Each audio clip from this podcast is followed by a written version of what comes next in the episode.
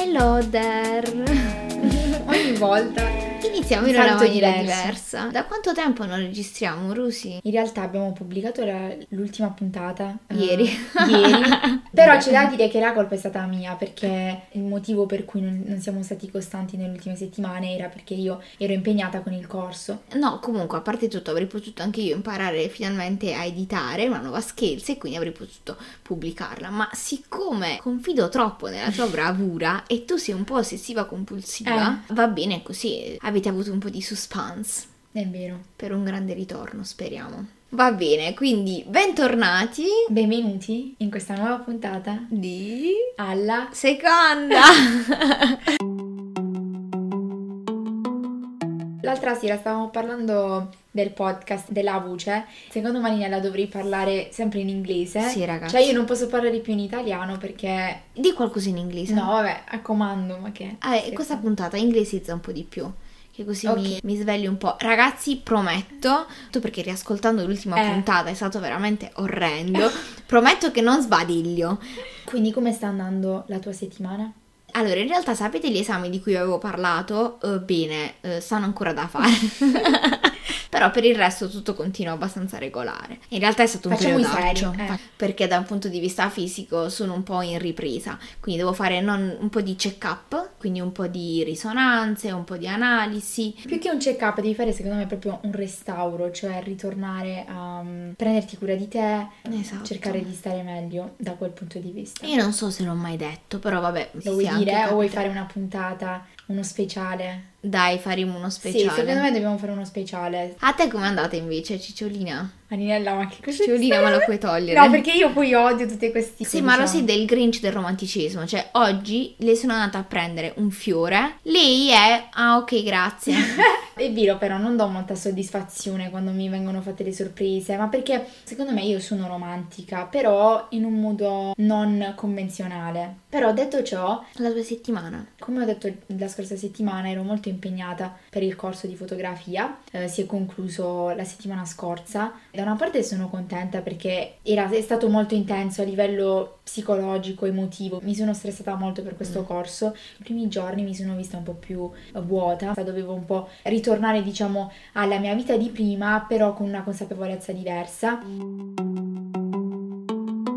Ti direi che possiamo partire con l'argomento di, di oggi. Today. Questo è un tema che ho proposto io a Mari parliamo di people pleasing, che è un termine in inglese, ma non è che lo diciamo in inglese perché vogliamo parlare per forza in inglese, lo diciamo in inglese perché in realtà non c'è una traduzione di questo termine in italiano che secondo me soddisfa il significato di questa parola. Volevo chiederti come mai hai scelto questo argomento, il motivo per cui magari avevi necessità di parlare di questo. Di base, secondo me, io e te abbiamo questo problema non so quando abbiamo iniziato ad averlo o se lo abbiamo sempre avuto, però negli ultimi anni ne siamo più consapevoli, però di base abbiamo questo problema di cercare sempre di assecondare gli altri o comunque ci preoccupiamo molto degli altri fino al punto che mettiamo in secondo piano i nostri bisogni, sì. le nostre esigenze. Prima del corso trascorrevo molto più tempo da sola e quindi quando sei da sola non interagisci con gli altri, non ti scontri con questa cosa.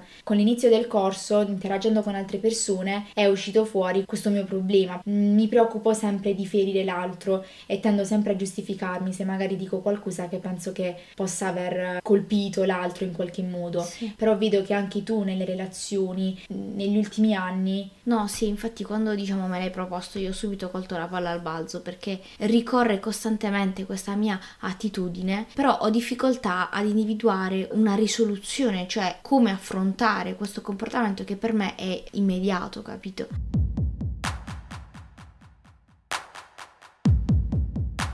Il, Rosita dillo tu, people pleasing. Bravissima, è praticamente un comportamento per cui un individuo sente il bisogno di accontentare ed assecondare gli altri anche quando questo va a scapito dei propri bisogni e dei propri desideri. È quella persona che manifesta un forte bisogno di compiacere gli altri nella speranza che ciò possa contribuire a farla sentire apprezzata e accettata, anche se ciò comporta sacrifici per se stessi. E in realtà in questa definizione diciamo ci sono tanti aspetti da analizzare, cioè questa cosa di sentirsi apprezzati e accettati. Io vivo le relazioni in una maniera forse molto tossica, non molto sana, non riesco ad approcciarmi se non in una maniera totalitaria. E questo comunque è molto deleterio perché va ad annullare proprio la mia individualità. E io per tanto tempo mi sentivo non solo in colpa di tutti i miei, i miei, comportamenti, ma a volte dicevo, però tu in realtà sei solo un egoista. Perché? Perché il tuo è un semplice bisogno di essere apprezzata. Il comportamento che tu poni in essere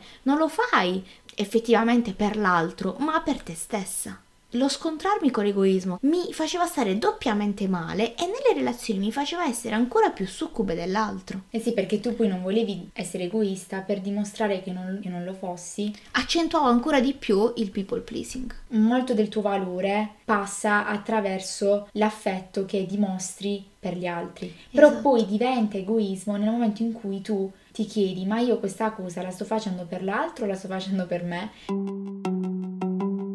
È vero che è importante riconoscerlo, io all'inizio non ero consapevole, confondevo questo con un mio modo di essere. Io sono per natura una persona che è interessata all'altro ed è per me una qualità, un, valore aggiunto che io effettivamente riscontro nel momento in cui interagisco con gli altri. Il problema è nel momento in cui questo diventa poi però tossico, mm-hmm. e cioè che io vado ad annullare la mia identità per l'altro, mm-hmm. perché ne divento una vittima e quindi non riesco a dar voce a quelli che sono i miei pensieri. Tu di base sei una persona buona, generosa, empatica. E queste sono tutte qualità che non sono sbagliate. È bello che tu ce li abbia e non le devi eh, reprimere. C'è una linea sottile tra eh, essere buoni, empatici, generosi e invece poi sottomettersi, tra virgolette, all'altro trascurando se stessi. Esatto. Sono arrivata ad un periodo della mia vita in cui ho perso tota-, in maniera totalitaria la mia identità se tu mi facevi una domanda del tipo ma stasera vuoi mangiare la pizza oppure vuoi andare al cinema? Io dicevo come vuoi tu? Avevi per così tanto tempo assecondato i desideri degli altri che tu non sapevi neanche più cosa, esatto. quale fosse il tuo. Esatto. Però sai cosa? Le persone che sono realmente egoiste non si fanno il problema di esserlo importante relazionarsi con gli altri. È solo ora ritornando a relazionarmi con gli altri che posso capire se il lavoro che ho fatto anche in questi mesi è servito o comunque è stato nella giusta direzione. Questo è quello che è successo a me perché in questi anni in cui sono stata un po' più, tra virgolette, isolata, mi sentivo molto indipendente, molto menefreghista. Powerful. Powerful, io faccio quello che voglio, a me non interessa degli altri, ma semplicemente perché... Bitch. Bitch perché semplicemente ero circondata da meno persone e avevo a che fare con meno persone. Quando sì. poi ho iniziato a interagire con più persone, a coltivare rapporti di amicizia più profondi, in realtà mi sono resa conto che quel lavoro non l'avevo fatto. Non puoi fare questo tipo di lavoro che è strettamente collegato con la socialità da sola.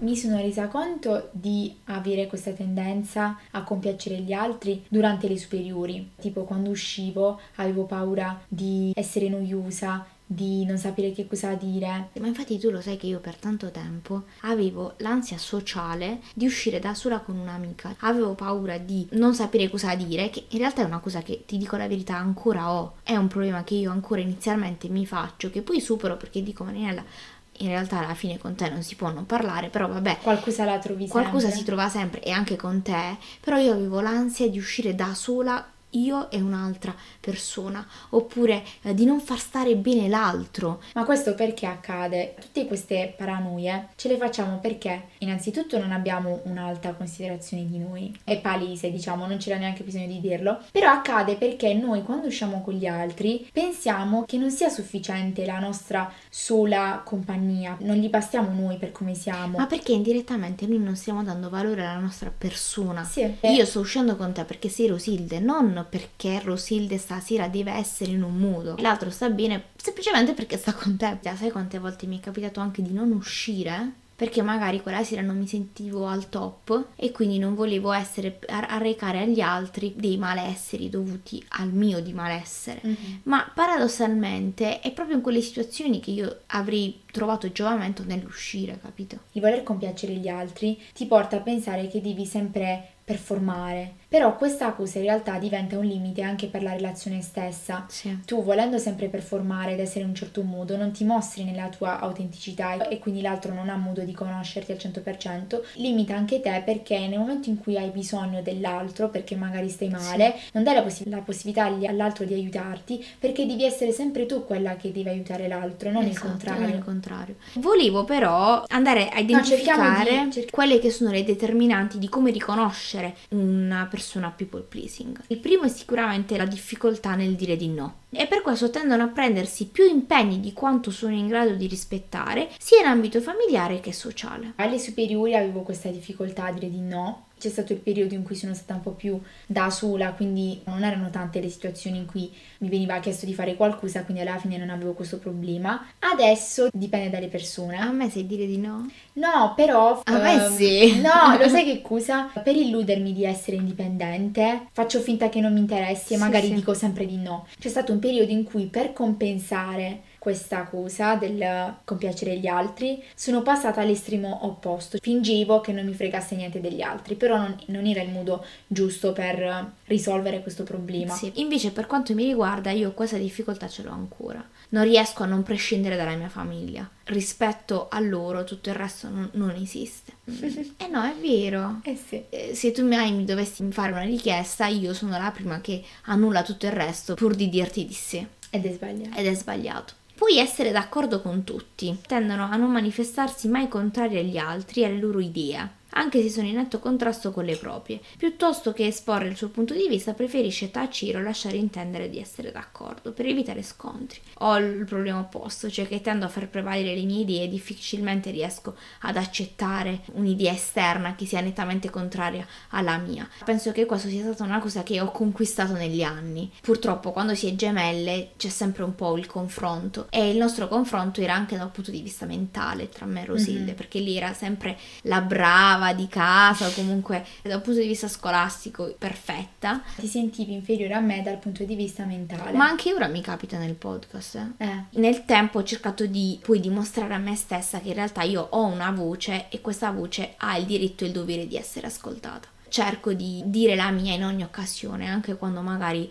sono in ambiti e in contesti, contesti, nei quali potrei anche stare zitta. E tu invece? Quando ero più piccola tendevo a stare più in silenzio, tipo nel contesto familiare, mi ero resa conto che se io non, non dicevo niente, mi stavo zitta, mia madre non, eh, si arrabbiava di meno con me rispetto eh. che ero un po' più furba. Però questa cosa poi mi ha influenzato perché ho iniziato a pensare se io non mi espongo tanto gli altri mi apprezzano di più perché non, non dico niente che possa dare loro fastidio. Nel tempo ho iniziato anch'io a capire che comunque è bene in realtà esporsi, lo devi fare per te stesso, per la tua identità e per il diritto che tutti abbiamo di esprimere il nostro pensiero e di essere persone pensanti, cioè la libertà consiste nel dire il proprio pensiero e accettare anche il pensiero degli altri e farli comunque coesistere. Il pensiero di ognuno è meritevole di essere ascoltato. Andiamo avanti. Scusarsi troppo spesso. E questa è lo it's me. Nel mio caso è una conseguenza del mio essere troppo empatica. Per esempio, organizzo a volte delle partite di padel,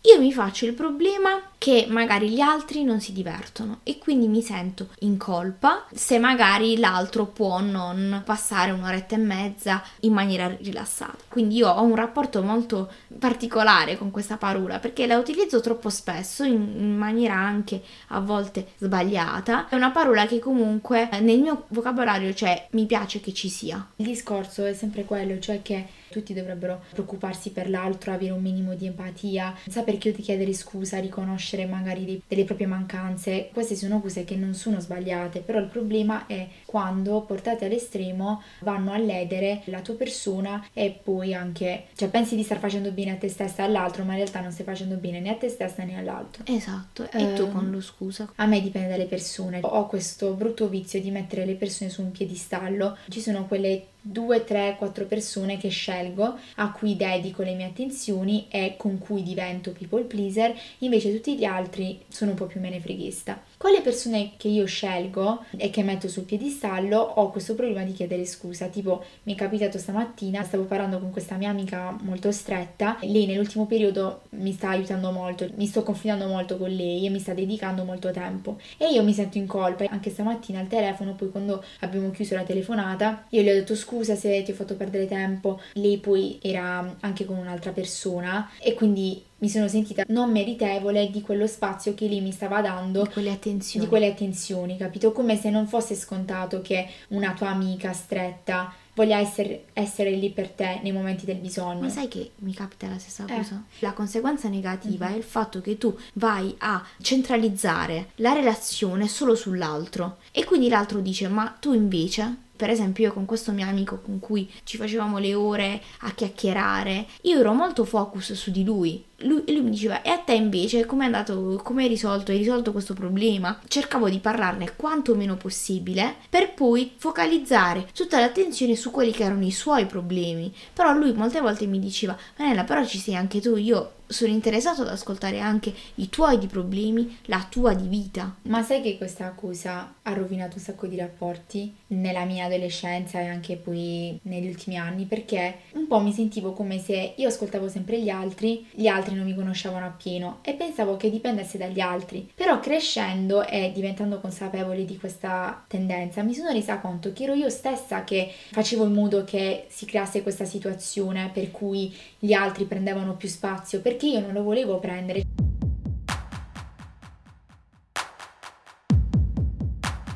Abbiamo detto come si manifesta il people pleasing, secondo me adesso dobbiamo cercare di capire come cavolo si risolve. Allora, nel mio processo c'è stato un momento specifico nel quale praticamente io ho dovuto decostruire tutto questo mio modo di essere che nel tempo avevo costruito. Cioè, tu ti sei accorta che non avevi più un'identità, come hai fatto a ritrovare e ricostruire quell'identità?